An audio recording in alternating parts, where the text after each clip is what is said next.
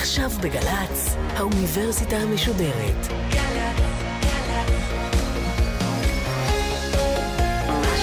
עכשיו.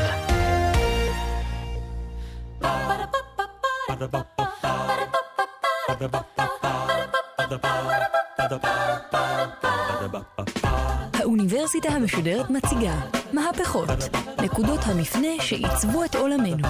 והפעם, הדוקטור ניר אביאלי מאוניברסיטת בן גוריון על מהפכת הסוכר.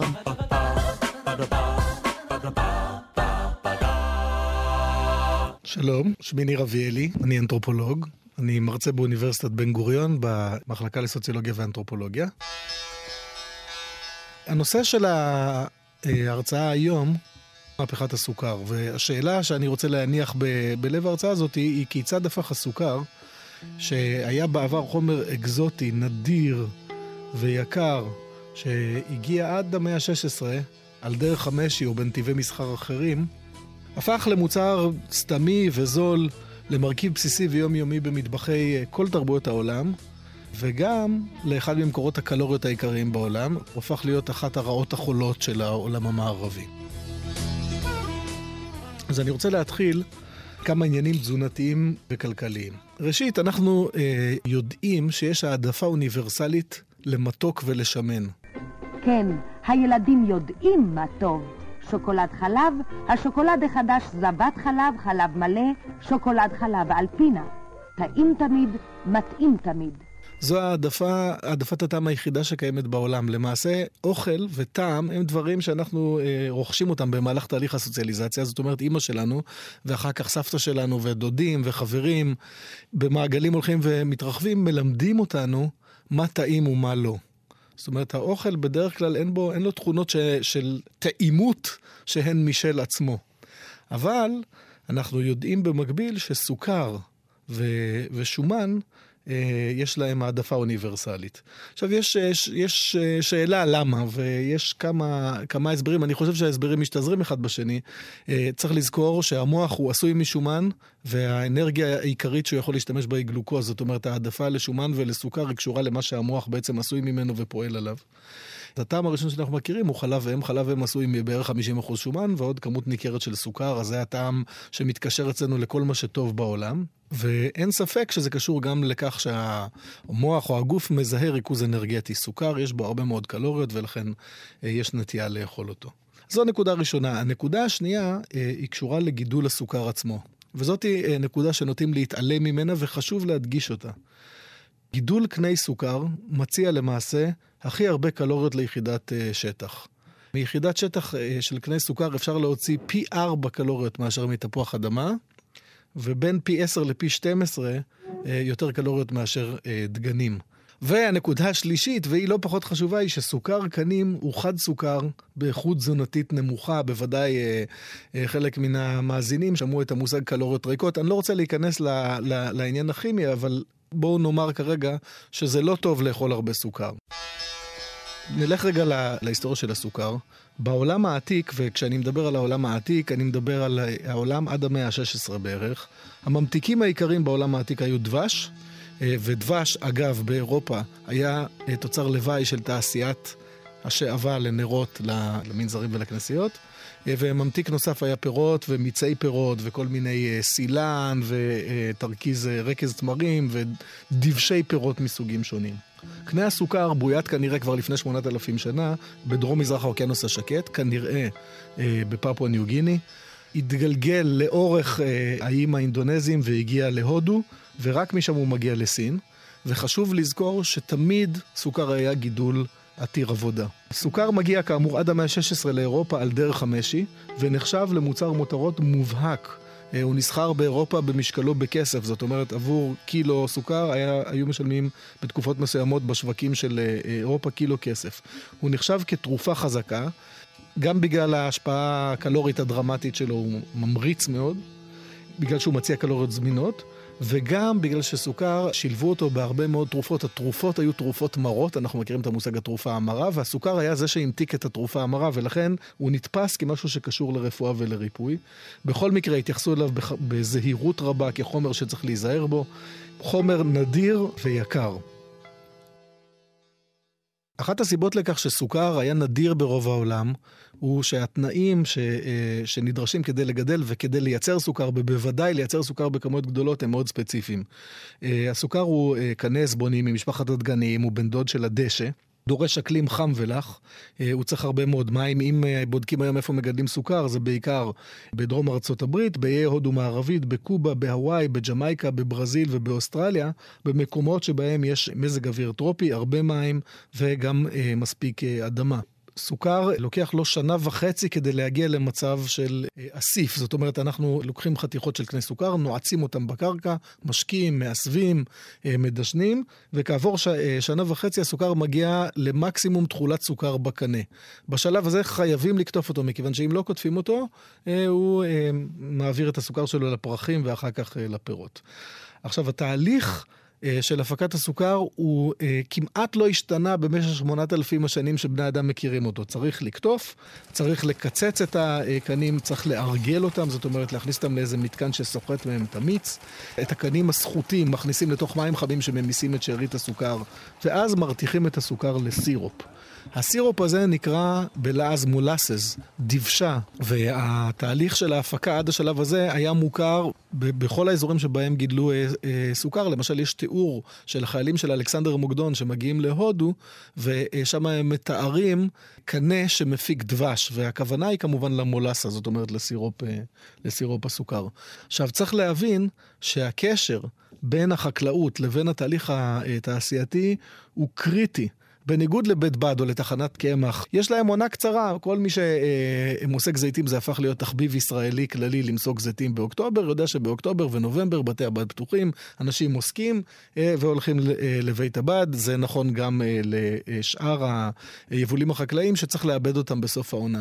קנה סוכר שגודל באזורים טרופיים, אין לו למעשה עונה כזאת, אפשר להפיק סוכר כל, אה, כל השנה, וכדי למקסם את הרווח, מה שהיה נהוג לעשות אה, כבר מהמאה ה-16, והוא מקובל גם היום בעולם, זה לחלק את השטחים לעשרה חלקים, לשתול קני סוכר בכל אחת מהחלקות מדי חודש וחצי, ואז בכל חודש וחצי יש יבול של סוכר, ואז מפנים את כל האנרגיה אליו. כאמור, קוטפים אותו וקוצצים אותו ומובילים אותו אה, לבית החורשת. זאת אומרת, צריך להיות פה מאוד מאוד מדויק ומאוד מאוד מחושב.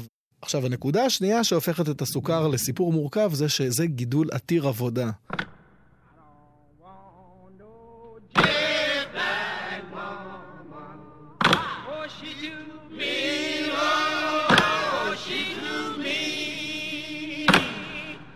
גם היום, אגב, יש קומביינים של סוכר, יש מכונות ענקיות שקוצרות את הסוכר ותוך... וקוצצות אותו ומעבירות כבר את חומר הגלם מוכן מיד לתהליך של הארגול, אבל אה, כמו עם עוד הרבה מאוד מכשירים חקלאיים, המחיר של מכשיר כזה הוא בערך כמו המחיר של אה, אלף עובדים, או אלפיים עובדים, או חמשת אלפים עובדים, ולכן אנחנו רואים שבמדינות המכונות, אה, המדינות המתפתחות, אין מעבר אה, אה, לחקלאות מתועסת, מפני שהעלות של הכלים התעשייתיים עולה עשרת מונים על אה, מחיר העבודה.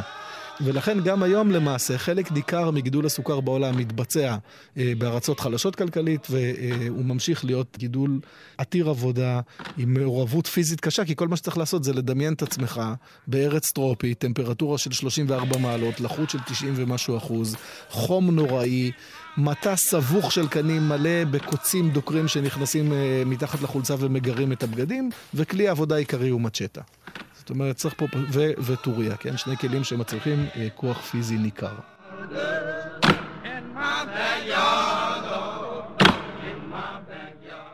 אה, אני רוצה אה, לספר על מחקר של אנתרופולוג אמריקאי, יהודי, שנקרא אה, סידני מינץ. אה, סידני מינץ הוא האבי התחום הזה שנקרא אנתרופולוגיה של אוכל. והמחקר שהוא ערך בתחילת דרכו היה מחקר בקרב עובדים במטעי סוכר. זאת אומרת, הוא נסע לאיים הקריביים, ושם הוא עשה עבודת שדה אתנוגרפית בקרב פועלים במטעי סוכר. Because corporate sugar production was most developed there. And I settled in a village really in the sugar cane, but near those communities. ובשלב מסוים בקריירה שלו הוא הבין, כשה... הקהילות האלה של פועלי סוכר שהוא חקר, הן נמצאות בהקשר שהוא אה, גם גיאוגרפי וגם היסטורי וגם כלכלי, ואי אפשר להתעלם מההקשרים האלה, ולכן הוא מתחיל פרויקט מחקר שנמשך שנים לא מעטות, ובסופו הוא מפרסם ספר שנקרא Sweetness and Power, מתיקות וכוח, וסידני מינץ טוען שאחת הסיבות העיקריות לכך שקולומבוס יוצא בכלל לגלות את הדרך להודו, הייתה לא רק כדי להגיע אל התבלינים, אלא כדי להגיע גם לאזור שבו אפשר לגדל סוכר. ואכן, כבר במסע השני שלו, הוא אה, לוקח איתו אה, קני סוכר, הוא והמלאכים שאיתו הצוות שלו עושים ניסוי ורואים שזה מצליח, וכשהוא חוזר הוא אומר, תשמעו, מצאתי את המקום שאפשר לגדל בו סוכר בכמויות גדולות. אבל, יש בעיה. וצריך פועלים. הפתרון המיידי המתבקש זה כמובן להשתמש הן כפועלים והן לשעבד את התושבים של האיים הקריביים, אבל יש בעיה עם התושבים של האיים הקריביים. חלק גדול מהם כבר שועבדו והועברו על ידי הספרדים בתהליך הדרגתי למרכז ולדרום אמריקה. ואז עולה הרעיון הגאוני להביא עבדים מהמקום הכי קרוב שאפשר, זאת אומרת להביא עבדים מאפריקה. אה, ומהר מאוד קמה מערכת שבה סוחרים מוסלמים שחיים לאורך חופי אפריקה, נכנסים אל תוך היבשת, חוטפים, תופסים, אוספים, קונים אה, בני אדם, מביאים אותם אל החוף, מעלים אותם על ספינות ומתחילים לשלוח אותם כעבדים אל העולם החדש. עכשיו, אם הקשר בין עבדים לסוכר נראה לכם מופרך, אז הנה הנקודה. קולומבוס נוסע ב-1492 אה, במסע הראשון שלו, ב-1496 הוא עושה את הניסוי בקנה סוכר ומסתבר שהעסק הזה רווחי, וב-1505 אה, מגיעה ספינת העבדים הראשונה אה, לקריבים. זאת אומרת, מה שאנחנו רואים פה, שסוכר הוא היה אחד הכוחות המניעים המרכזיים, אם לא המרכזי, גם לגילוי אמריקה וגם ליצירת תופעת העבדות.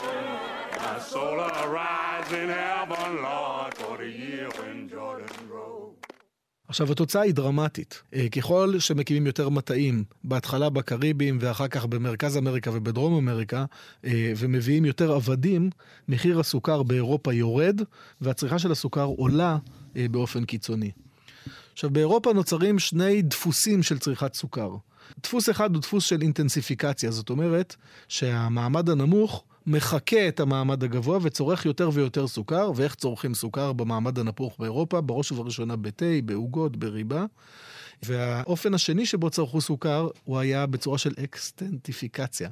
זאת אומרת, פיתוח של מוצרים חדשים שהם עתירי סוכר, ממציאים את החלב הממותק, שוקולד, ממתקים, ביסקוויטים, ולמעשה אחר כך ממציאים את כל סוגי המזון המתועש האחר עד ימינו בכולם, אה, הסוכר הוא מאוד מאוד מרכזי.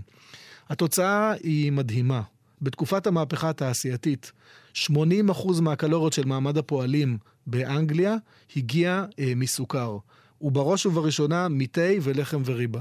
זאת אומרת, אם אנחנו רוצים לחשוב על המהפכה התעשייתית, מה הזין אותה, מה אכלו הפועלים שעבדו 12 שעות ביום במטוויות ובתעשיית הכותנה, הם אה, אכלו לחם וריבה ושתו תה, כולם היו מומתקים מאוד והקלוריות הגיעו משם. הדרישה העצומה הזאת לסוכר מצד אחד ויכולת הייצור מצד שני יוצרים את מה שסידני מינץ מכנה שני משולשי מסחר. משולש המסחר הראשון מחבר בין אנגליה לאפריקה ולאיים הקריביים. והתהליך הוא כזה: אה, סוכר מהאיים הקריביים נשלח לאנגליה, באנגליה הוא מוחלף בסחורות, בעיקר טקסטיל. הטקסטיל מובל אה, לאפריקה, באפריקה הוא מוחלף בעבדים, והעבדים האלה אה, מובלים לאיים הקריביים כדי לייצר עוד סוכר, ואנחנו מקבלים משולש מסחר אחד. משולש מסחר שני, שנוצר מעט מאוחר יותר, הוא משולש שמחבר בין האיים הקריביים לניו אינגלנד ולאפריקה. אנחנו זוכרים כמובן שניו אינגלנד אה, זאת אה, מושבה בריטית או קבוצה של אה, מושבות בריטיות, ומהאיים הקריביים מעבירים לניו אינגלנד לא סוכר, אלא דבשה. כי הדבשה היא הבסיס לייצור של רום. ואז ניו אינגלנד בעצם הופכת למזקקה אדירה של רום. המושבות הבריטיות מייצרות כמויות עצומות של רום. את הרום הזה מייצאים אה, בחלקו לאנגליה ובחלקו לאפריקה, ושוב, הרום מוחלף בעבדים, והעבדים מוחלף, אה, מועברים לאיים כדי לייצר עוד סוכר. אה, חלק ממנו מגיע לאנגליה וחלק ממנו כדבשה מגיע לניו אינגלנד, ויש לנו פה שני משולשים רבי עוצמה. ההכנסות האדירות מסוכר צדו את עינם של אימפריות מסחר אחרות באירופה. הפורטוגזים מקימים את מטעי הסוכר בברזיל. אבל לא מצליחים לייצר, בעצם לא מצליחים לייצר תחרות כלכלית אמיתית. הצרפתים, בתקופות מסוימות, מפעילים מערכת מאוד מאוד דומה, אבל מובסים שוב ושוב בשדה הקרב, בשדה הקרב הימי, אה, כנגד הבריטים, ולמעשה אחת הטענות היא שקרב טרפלגר, כן, התבוסה שמביס אה, הצי הבריטי את הצי הצרפתי הנפוליאוני, היא הייתה הנקודה שבה הצרפתים מרימים ידיים, מבינים שהם לא יצליחו להקים אימפריית סוכר, ומתפנים למקור חדש לסוכר, סוכר מסלק סוכר שאפשר לגדל אותו באירופה. ואחת התוצאות המדהימות של זה, היא שבצרפת צרכו עד לפני כמה שנים בערך עשרה אחוז מהסוכר שצורכים באנגליה. ופה אני רוצה לעבור לסדרת המהפכות אה, שהסוכר בעצם משתתף בהם או מניע אותם. אז אנחנו נתחיל מהמהפכה התזונתית. הסוכר היה עד המאה ה-16 חומר נדיר ויקר, תרופה, ופתאום הוא הופך למזון נפוץ, נגיש, זול, מקור מרכזי לקלוריות. וחשוב להדגיש כאן שגם היום הסוכר הוא מקור מרכזי לקלוריות, בעיקר בארצות אה, שמכונות מתפתחות, ובעיקר בקרב בני מעמדות חלשים ומוחלשים, ובקרב אנשים שחיים בעוני. המהפכה השנייה היא מהפכת אה, צריכה. ראשית, עצם המעבר הזה ממוצר יוקרה לקומודיטי יומיומי וזול, זה בעצם הדפוס שמייצר את, אה, את תופעת הצריכה, כן? דברים שהם נדירים והאליטה צורכת אותם והם יקרים וקשה להשיג אותם, פתאום הופכים על ידי אה, יצור מתועש למוצרים זולים וזמינים. בני המעמדות ה... במרכאות הנמוכים, מחקים את המעמד הגבוה ורוכשים את המוצרים האלה. הנקודה השנייה שקשורה למהפכת הצריכה, שהסוכר הפך להיות מרכיב מרכזי בתעשיית המזון ולחומר ממכר נפוץ מאוד, אשר מניע את גלגלי הצרכנות המודרנית. זאת אומרת, זה לא רק הדפוס של צרכנות מודרנית, אלא גם חומר מאוד מאוד משמעותי בתוך, בתוך הדפוסים של הצריכה אה, עצמם. מה שקורה היום ברוב העולם זה שרובנו מכורים לסוכר. אה, יש לזה פן פיזיולוגי, יש לזה פן נפשי, אה, לכן נעשה שימוש בסוכר בכל תחום של אה, ייצור מזון מתועש. זאת אומרת, הדוגמה הבולטת ביותר זה המבורגרים, כן? בהמבורגרים יש סוכר, לא מעט. המהפכה השלישית שהסוכר מניע היא המהפכה התעשייתית. כדי לייצר סוכר בכמויות גדולות ולייצא אותו, כן, ולהניע את כל התהליכים שאני מדבר עליהם עכשיו, צריך ליצור קואורדינציה אה, ושיתוף פעולה ודיוק רב בתהליך בין הגידול החקלאי לבין ההפקה המתועסת של המוצר המוגמר. המערכת הזאת פותחה רק במאה ה-16 במטעי הסוכר של העולם החדש, ולכן זה בעצם המודל של מהפכת החקלאות המתועסת. זאת אומרת, אנחנו לא מדברים פה רק על מודל של צריכה, אלא גם על מודל של אה, ייצור חקלאי. ובהמשך הסוכר הופך להיות הדלק שמניע את המהפכה התעשייתית באירופה. גם כמוצר, כי אנשים רוצים לקנות אותו, וגם כחומר, כן, מה שאנשים אוכלים, המקור לקלוריות שמספקות את האנרגיה לפועלים, שמייצרים את המוצרים שהם בעצם המהפכה התעשייתית. Oh, yeah. Oh, yeah. Everything המהפכה הנוספת שהסוכר מניע היא המהפכה האנושית.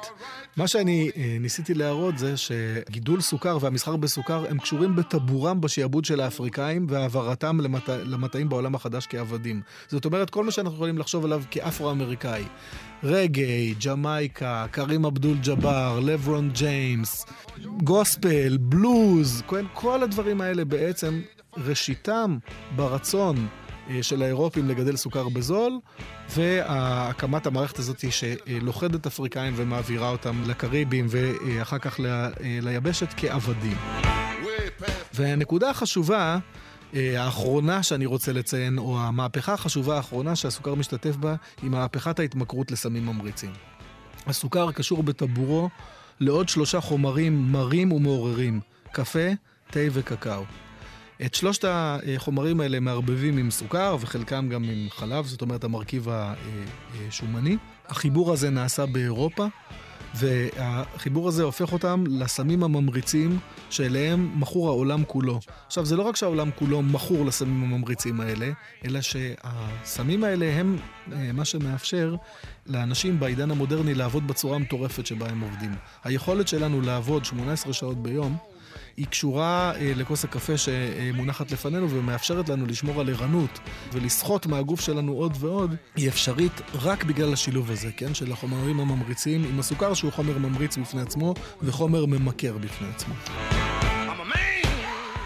באנתרופולוגיה של אוכל אנחנו מתייחסים למשקאות כחומרי שיחה חברתיים, social lubricant, זאת אומרת, השתייה היא תמיד אירוע חברתי, והוא מרכך את המפגש בין בני אדם. עכשיו, יש שני סוגים של משקאות, יש משקאות אלכוהולים ויש משקאות ממריצים ומעוררים. המשקאות האלכוהולים, שהם עובדים כמובן כחומר שיחה חברתי, כן? כי הם, הם משמנים את האינטראקציה בין בני אדם, הם משקאות מטשטשים, מרדימים, מאיטים, משחררים. לעומתם, תה, קפה, החומרים האלה, כאשר אנחנו צורכים אותם ואנחנו נותנים להם בוסט עם סוכר, כי הסוכר הופך, ב, ב, הסוכר מוסיף לחבילה, החומרים האלה הפכו החומרים שמאפשרים לאדם המודרני לקום בבוקר וללכת לעבודה, ולכן אנחנו כולנו שותים אה, כוס קפה בבוקר, או כוס תה, או... ומי שלא עושה את זה, אז הוא עושה את זה במודע, כן? יש לו אישו עם, ה... אה, עם העניין הזה, וכשמגיע הזמן שאנחנו מתחילים לנקר, אנחנו שותים עוד כוס קפה, וצריך להחליט אחרי הצהריים אם אנחנו שותים אה, עוד כוס קפה או הולכים לישון, ובערב, אחרי שהשכבנו את הילדים לישון, אם אנחנו רוצים לעבוד עוד קצת, אז קדימה עוד, עוד כוס קפה. זאת אומרת, אלה חומרים שמאפשרים לנו לעבוד הרחק מעבר ליכולת הפיזית שלנו.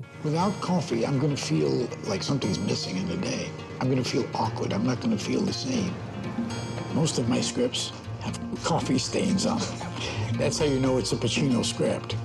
מכיוון שכולם חומרים ממכרים, קפאין הוא ממכר וסוכר, כפי שכבר ציינתי, אה, הוא ממכר, השילוב ביניהם הוא מייצר ספיד מטורף, כן? זה סם ממריץ, ממכר, חזק, חוקי, זול וזמין, וזה לא מפתיע למה הוא זול וזמין, נכון? מפני שאיזה מדינה תאסור על אה, אה, חומר שאנשים אה, רוצים אותו והוא מאפשר להם לעבוד יותר ולייצר יותר ולמעשה לשעבד את עצמם יותר.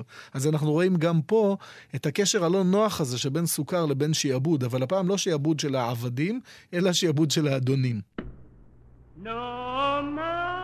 התרומה של הסוכר להתפתחות של גלובליזציה, של מסחר בינלאומי, של המהפכה התעשייתית, של המהפכה החקלאית, הסוכר המריץ את התפתחות העולם. אבל אני פה אה, נוגע בפן הבעייתי מאוד של, אה, של ההתפתחות של העולם. העולם נע במהירות רבה מדי. זה הולך ומתבהר למשל, שחלק מהמחלות המודרניות הקלאסיות, כמו הפרעת קשב וריכוז, כן, שהיא מגפה איומה בקרב מדינות מפותחות טכנולוגית שיש בהן הרבה אוכל, הקשר בין הפרעות קשב וריכוז לבין אה, דיאטה וספציפית פחמימות, ועוד יותר ספציפית לבין סוכר, הוא קשר שהולך ומתבהר בצורה מאוד מאוד מטרידה. החומר הזה הוא הפך להיות חומר שכולנו צורכים אותו, יש לו יתרונות גדולים.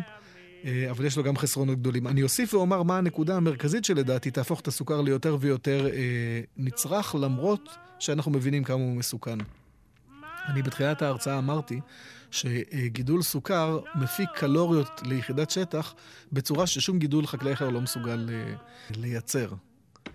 אנחנו חיים בעולם צפוף, יש האומרים מדי ורעב יש האומרים מדי. כל התחזיות הן של עלייה במספר האוכלוסין וצורך הולך וגובר באוכל. ואני לא רואה שום אפשרות לוותר, ש, שמישהו יוותר על הסוכר, ההפך, יגדלו יותר סוכר כדי לספק יותר קלוריות. ואז התהליכים שדיברנו עליהם עד עכשיו אה, יתעצמו וילכו. והאליטות, כדרכן, אה, ישתו עם סטיביה.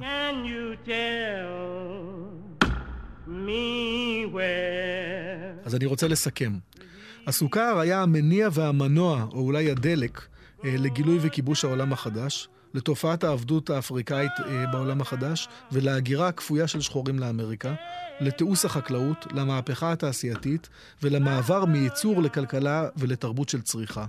הוא שינה לא רק את הטעם שלנו ואת המטבח שלנו, אלא גם את הכלכלה, התרבות והמבנה החברתי. הסוכר נחשב בימינו לאחד מן הרעלים המסוכנים ביותר הנצרכים על ידי בני האדם, אם לא המזיק שבהם, אבל קשה לדמיין בעולם צפוף ורעב ויתור על מקור קלוריות כל כך יעיל. ולכן, בפעם הבאה בה אתם מוסיפים סוכר לנס שלכם, אולי תזכרו לרגע את המורכבות, החשיבות והסכנה.